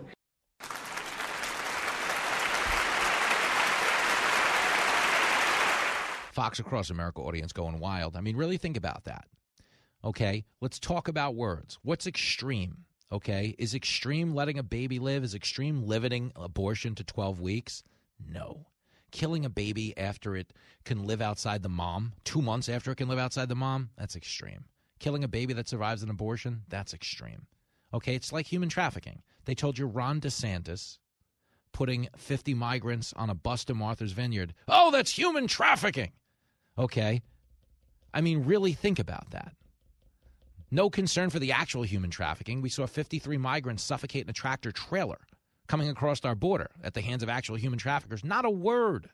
No, no, no, no, with this this DeSantis guy. Because again, the politics are always more important than the people.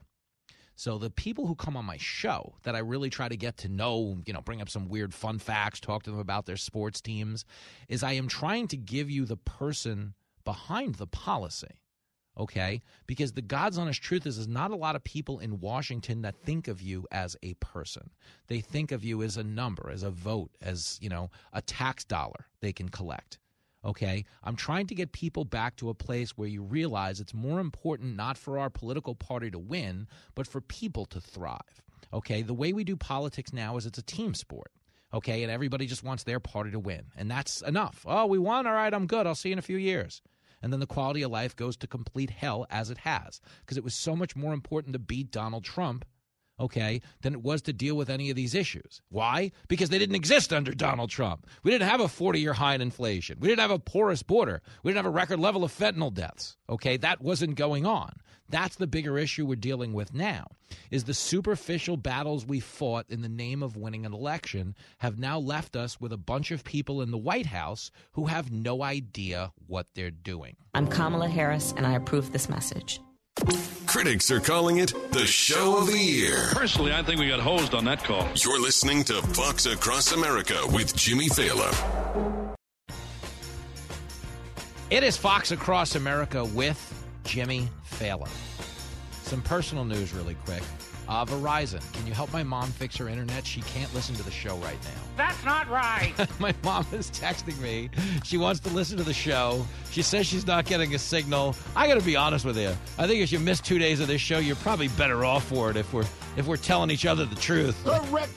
Oh, it's a tough crowd in that booth. But the other personal news, excited to share, just a little one. But uh, the show's in Vegas at the Red Rock Resort now officially sold out. Oh, girl! How about it? It's a big deal to a chubby former cab driver, man who plays video games in his 40s, to be selling out Vegas casinos. Thank you. That's a really big deal. Those gigs November the 5th. I can no longer get you a ticket. Uh, you can probably go to the secondary market and buy a ticket. Uh, but just go to the casino. You're going to find me passed out at a blackjack table within two hours of the show ending. Fat, drunk, and stupid is no way to go through life. I would argue it's worked out fine for me. And if you'd like to see me fat, drunk, and stupid this weekend, yo, we're going down to Oklahoma and we are pumped up. We're doing an event with KRMG in Tulsa this Friday afternoon. I'm doing the show live from KRMG. Then we're doing a meet and greet at the Cape Brewing Company right there in Tulsa. Then Saturday night is a live stand up show at the Chisholm Trail Expo Center. That's in Enid, Oklahoma. You can get tickets for that still at ticketstorm.com. Come hang out. And if you're not in Oklahoma and you're in Iowa, the following Saturday, Fox Across America heads out to Iowa. I'll be at the Bridgeview Center in Ottumwa, Iowa. And I can't even say this on the air, but we have added dates in the great state of Washington. Uh, October the 28th and October the 20th. Actually, I can say this. I'm actually reading the email right now. Oh, I can confirm. If you're in the Washington area, I'll be in Spokane at the Spokane Comedy Club. Friday night, October the 28th. Saturday night, October the 29th. Uh, going to be out there. It's Halloween weekend. Get rad, put on a crazy costume, come hang out with your radio buddy. Those tickets are literally going on sale as I speak to you because I'm reading this confirmation email as of 2:26 Eastern Time, which was about three minutes ago. So we got a lot of opportunities to get together, um, one way or the other, and we're going to be getting together with the GOP gubernatorial candidate Kari Lake, who is going to be joining us in a few minutes here to have a grown-up talk about all things America. And I'm going to give you a fun fact on the abortion debate when we come back that was brought to me by my brother Mike who is officially now the research department for Fox Across America. We're outsourcing our work just like everybody else in Washington.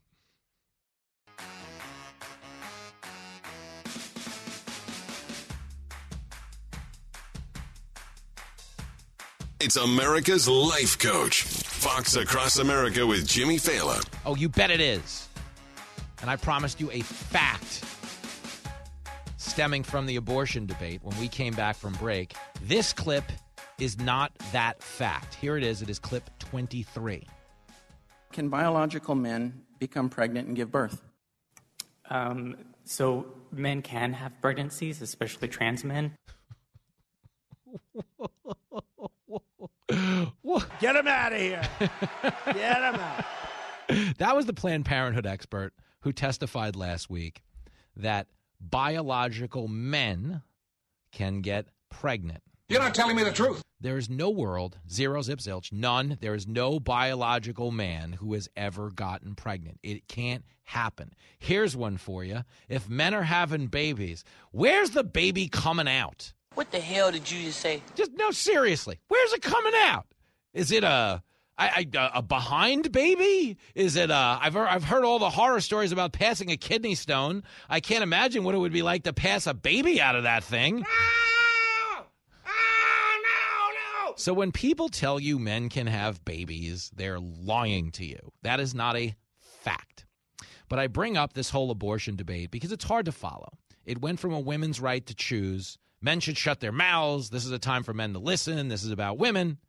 But the same people on that political side of the article, uh, aisle are also telling you again that men can have babies. Not even close. okay, it's crazy. But when we talk about extremes, that's the discussion we were having. Kari Lake's an extremist because she's pro life. Okay, and everybody says, oh, this is a war on women. Folks, no one is saying, okay, no one is saying women can't take the pill. No one is saying women can't abstain from having sex. No one is saying women can't use condoms. And yes, you could point out that these are not 100% effective. I agree. That's where abstaining might come in handy if you were that adamant about not having a child. But there's also a, a morning after pill. Heaven forbid none of these other things work. 70% of the abortions in this country actually take place via pill in this day and age, which is something that's not nearly as barbaric as what the Democrats are proposing in terms of late term abortion, partial birth abortion, and things in between. That's barbaric. That will be judged by history as this generation's slavery, an unspeakable human rights atrocity that Democrats were okay with. Okay, just like slavery, that's where they are on abortion. But one of the things pro life people talk about, you know, the extremists, is that you could, hey, I don't know, maybe let the baby live and just give it up for adoption. Okay, do you know how many families out there would love to adopt a baby? Um, oh, oh, millions actually? Millions would like to adopt a baby. Millions who haven't been fortunate enough to have the ability to bear children would love to adopt a baby. In fact, there are lines and wait lists and all kinds of organizations devoted to it. And yes, you could give your kid up for adoption. If you had one, you just didn't want to raise it, you thought it was interrupting your career, you thought it was going to be a burden, or you didn't think you were adequately qualified to raise the kid. Okay, you know who else? Okay, had parents who gave up their child for abortion? The guy who's about to hopefully break the American League home run record for the Yankees, Aaron Judge. Guy who's about to be a unanimous unanimous MVP for the Yankees, might actually be the Triple Crown winner this year. Ad, uh, Aaron Judge was adopted the day after he was born. Okay, I'm not saying your baby is going to grow up to be Aaron Judge. Okay, but the point is, think of what we end up with. Okay, a guy who is one of the greatest forces of good in this country. Aaron Judge is the best brand ambassador to baseball we have. He's cool. He's not a scandal ridden lunatic. Okay, he's not in trouble with the law. He's got a great reputation in the community. If you go to a Yankee game, he's out there an hour before the game signing autographs for kids, inspiring little kids to grow up and be just like him. Aaron Judge would not have been born if the Democrats had their way. Oh, you're low income African American family, uh, low income African American mother gets pregnant. Uh, we got to get rid of this kid. That's the MO. Do you remember when poor Tim Scott was actually talking on Capitol Hill, okay, to your Commerce Secretary? And she talked about how abortion is good for labor rate participation. You know, because you've got these single moms that need to get to work. And Tim Scott said, as the child of a poverty stricken single mother, I'm glad my mom chose life. Think about Tim Scott. If the Democrats had their way, would not have been born. He's the first black man to serve in both houses of Congress. First as a representative, then as a senator in South Carolina, of all places. Okay, if the Democrats had their way, you don't give birth to Tim Scott. You don't give birth to Aaron Judge. Okay, think about that. Aaron Judge, Tim Scott, two of the greatest American stories you've ever heard. Okay, guys that came from essentially nothing and wound up growing up to be everything anyone aspires to be in this country. Okay, they would not exist. They wouldn't exist if the Democrats had their way. The Democrats are not pushing safe, legal, and rare. That's not their stance on abortion. It was in the 90s when Bill Clinton was pushing abortion, okay? Because there was, to be clear, a little more tact back then. There really was. You can say whatever you want about Bill Clinton, okay, but his abortion stance was not this radical infanticide we're seeing now. Bill Clinton wanted to curry as much support for abortion as he could because, let's be honest, with his personal life, he needed to keep it legal. I believe that together we can make America great again. But the point is, you can also choose life. And the people telling you to choose life are not the barbarians, are not the extremists in this conversation. And I'm out here in the real world and I know what's right or wrong or bullshit. It's the show that never hits the books. I love the poorly educated. You're listening to Fox Across America with Jimmy Failla.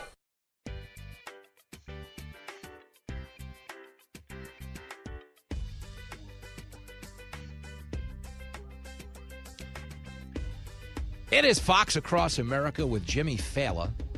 And if the band sounds fired up, it's because you better believe they are. Think about this next guest is if you watch her interviews, you go, wow, this is a really brilliant woman who loves her country. But if you read Twitter, she's a lunatic who's going to kill most of us. Uh, joining me now to decide who she might spare, uh, superstar Arizona gubernatorial candidate Kari Lake is on the show. Hello, Kari Lake.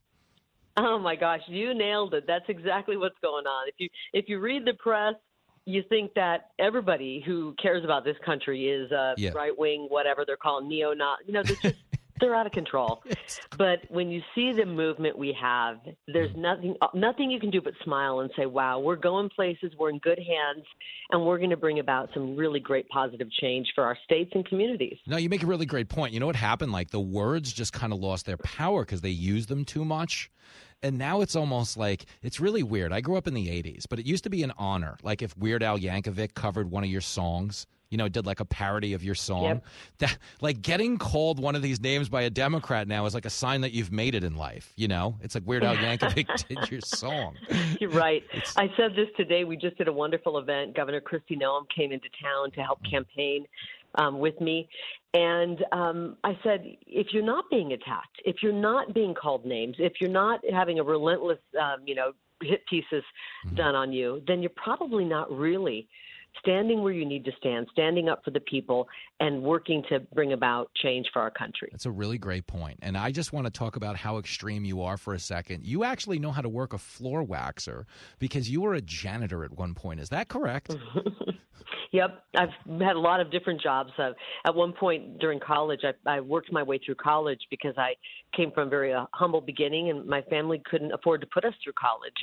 And at one point, I took a job as a janitor in a drug treatment center, and I kind of joke now that that janitor job might be the best preparation for politics because it is filthy dirty, and we need to get a janitorial cleanup squad to come in and clean up some of the mess that these you know political insiders and career politicians have caused. Well, no, I, and I think everybody listening agrees with you. But I, I, I mention this because, you know, there was an attempt the other day, okay, to portray you, Kari Lake, as some type of extremist because of your pro life stance. And everyone on this show, we played the clip a few times, we're so fascinated. It's kind of like you are, like a little bit of a viral sensation right now for the takedown.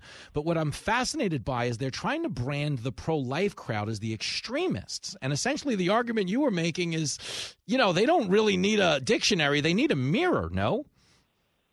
Exactly. It's like it's always opposite day with the media. Whatever they're saying, it's just the opposite's true. What is extreme is where this abortion movement has gone. Remember, if you're if you're my age, you remember when they said we want it to be rare but safe, rare but safe. Now the push is anything but rare but safe. It is abortion right up until nine months of pregnancy and beyond. Mm-hmm. That's the extreme. That is the extreme. And I am proud to be pro life. I want to save as many lives as possible. At the same time, I want to help women.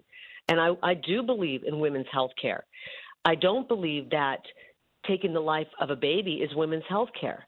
We need to help these women who are afraid. I understand that. I understand being afraid. I was even afraid. I was wanting to get pregnant, and I was even a little bit afraid when I found out I was pregnant. We need to help these women. There are 2,700 pregnancy clinics here in Arizona that are there to help women make great healthy choices. We need to make sure that we provide birth control and give women access to that birth control so we don't have so many unplanned pregnancies. And we certainly need to protect the babies and the women.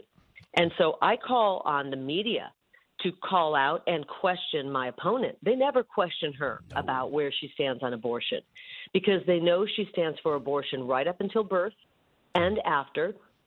And they know that she voted on a piece of legislation that the, the, the legislation was to provide uh, life saving measures and medical help to a baby who survives an abortion.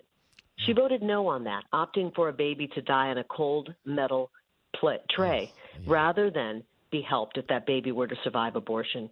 It is sinister and it's sick. and it is extreme. And there's nothing extreme about being pro life. I am proud to be pro life, and I want to help as many babies and moms as possible. Well, we will drink to that. Kari Lake is on the line. She is your Republican uh, candidate for governor in the great state of Arizona. Now, I happen to know. Uh, you might not have heard this yet, but former President Trump is heading to Arizona this weekend to do an event. I am obviously. I'm breaking some news for you, you and your team here. Uh, don't tell them I told about this. but as you're out there doing a rally with President Trump, isn't it kind of telling that nobody's lining up to do a rally with Joe Biden, the sitting president? Oh, they don't even want him to come to their states. Did you hear a, a week or two ago, Mark Kelly, who's the Democrat who hopefully will be defeated by Blake yeah. Masters, and we're mm-hmm. working hard to make sure that happens. Mm-hmm. When asked by a reporter if he would campaign if he wanted Joe Biden to come to the state, he couldn't even come up with an answer. well, if I'm here, I might have to be in D.C. I don't know what I'm going to be doing. You know, it was just it was comical. Look over and, there, and squirrel. yeah, Joe Biden is the albatross that every Democrat is forced to wear around their neck. It's it because is, that's the kind of policy that they're pushing, and they're pushing it in our states, and it's dangerous. Well, well, that's okay, and I brought him up for that reason. Okay, you're in Arizona. Okay, you're on you know the front lines of this border crisis, and we talk about fentanyl and everything in between happening at the border right now. Aren't you kind of fascinated that on a just a tactical level, the Democrats are pushing things like climate change, abortion, and infinite genders instead of hey, maybe we should close the front door of the house? Yeah, it's it's really astounding that they do not have a better grip on what's really happening and what the people are concerned about. People are concerned about crime, this fentanyl crisis killing our young generation. You know, if you don't think that drugs can bring down a country, you need to do a little history yeah. uh, search and look at the opium wars. Mm-hmm. Drugs brought down a dynasty, and they can certainly bring down this country, and that's what they're attempting to do. The CCP, working in conjunction with the cartels out of northern Mexico, to funnel in as much of this deadly, the most deadly drug we've ever seen, fentanyl, mm-hmm. in through Arizona. And I'm going to stand up and protect our border. I don't want to be known as the fentanyl state. We are the Grand Canyon state. I've talked to too many moms and dads who've lost children who've taken one pill and died. This is a scourge, and we have to root it out. I'm going to take on the cartels at the border. I'm not afraid of them. What I'm afraid of is if somebody doesn't stand up and do the right thing at this moment in history, and we lose this great country, and the whole world is counting on us to save America. It's it's fascinating uh, because I, I, do. And the Democrats are, I'm sorry, the Democrats are completely out of touch with what people care about. Yep. They truly are. They're trying to throw all these wedge issues in, and they're forgetting that Joe Biden has caused the uh, the highest rate of inflation we've ever seen in our lifetimes. You know, I'm concerned that we move from a recession to a depression if we don't get that man out of the office in the White House. And we need to elect a competent leader in 2024. And I'm hoping President Trump will run again. He, we already know he's proven that he knows how to turn our economy around and make sure that every class of citizen, every segment of the population will do better. He showed that he can do that. He did it. We were riding high and doing great under his leadership. And we need someone to go in like a janitorial crew and do cleanup after Joe Biden. After just 19 months, he's he's practically destroyed our country. The floor waxer is back on. There it is again. We're talking. Rev it up. Rev it up. Kari Lake is on the line. She is your GOP nominee for governor in the great state of Arizona. My last question then is, you know, Arizona, okay, is going to host the Super Bowl this year. Now, assuming you win this thing, which I know the audience is rooting for, does a Governor Kari Lake throw a halfway decent Super Bowl party? Let's throw a huge Super Bowl party. There you go.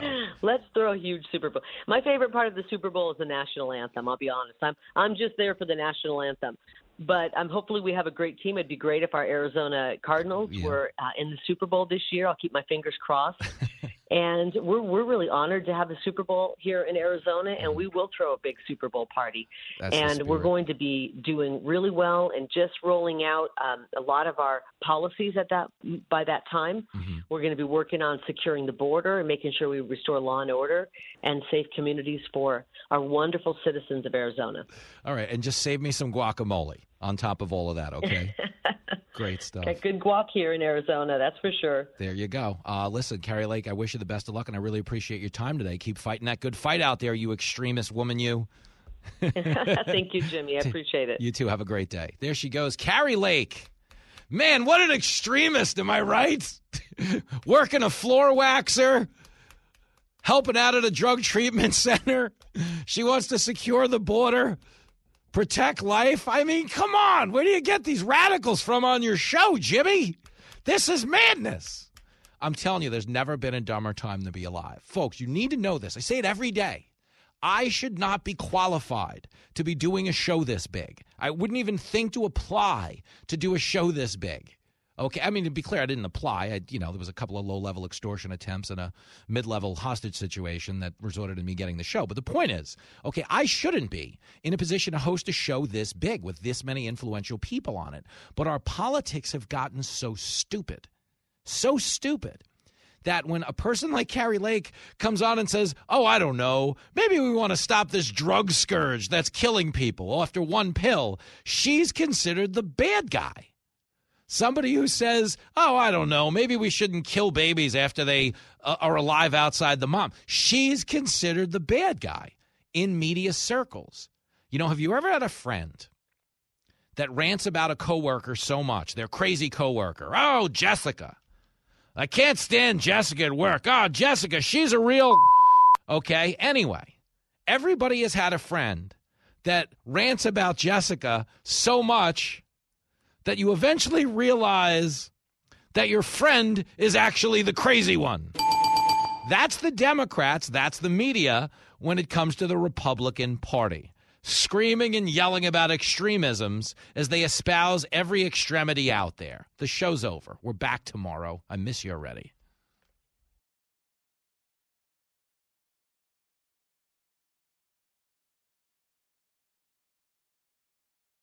Listen to the all new Brett Baier podcast featuring Common Ground, in depth talks with lawmakers from opposite sides of the aisle, along with all your Brett Baier favorites like his all star panel and much more. Available now at FoxNewsPodcasts.com or wherever you get your podcasts. Listen to the show ad free on Fox News Podcast Plus, on Apple Podcast, Amazon Music with your Prime membership, or subscribe wherever you get your podcasts.